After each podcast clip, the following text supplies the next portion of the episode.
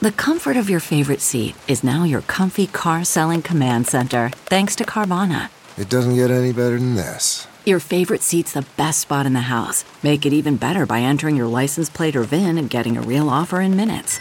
There really is no place like home. And speaking of home, Carvana will pick up your car from yours after you finalize your offer. Visit Carvana.com or download the app and sell your car from your comfy place.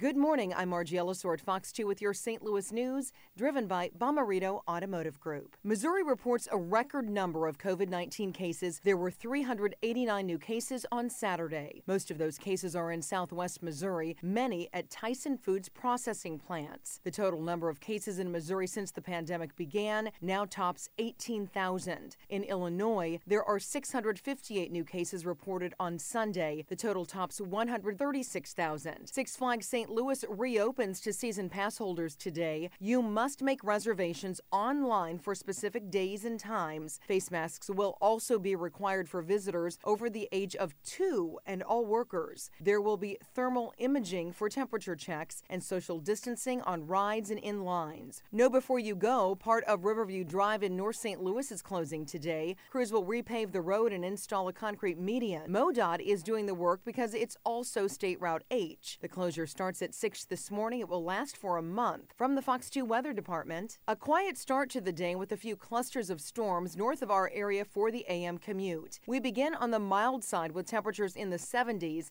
We're headed towards the mid 80s this afternoon. Later in the day, a better chance of scattered storms with an isolated severe threat. A few storms may bring some gusty winds and large hail.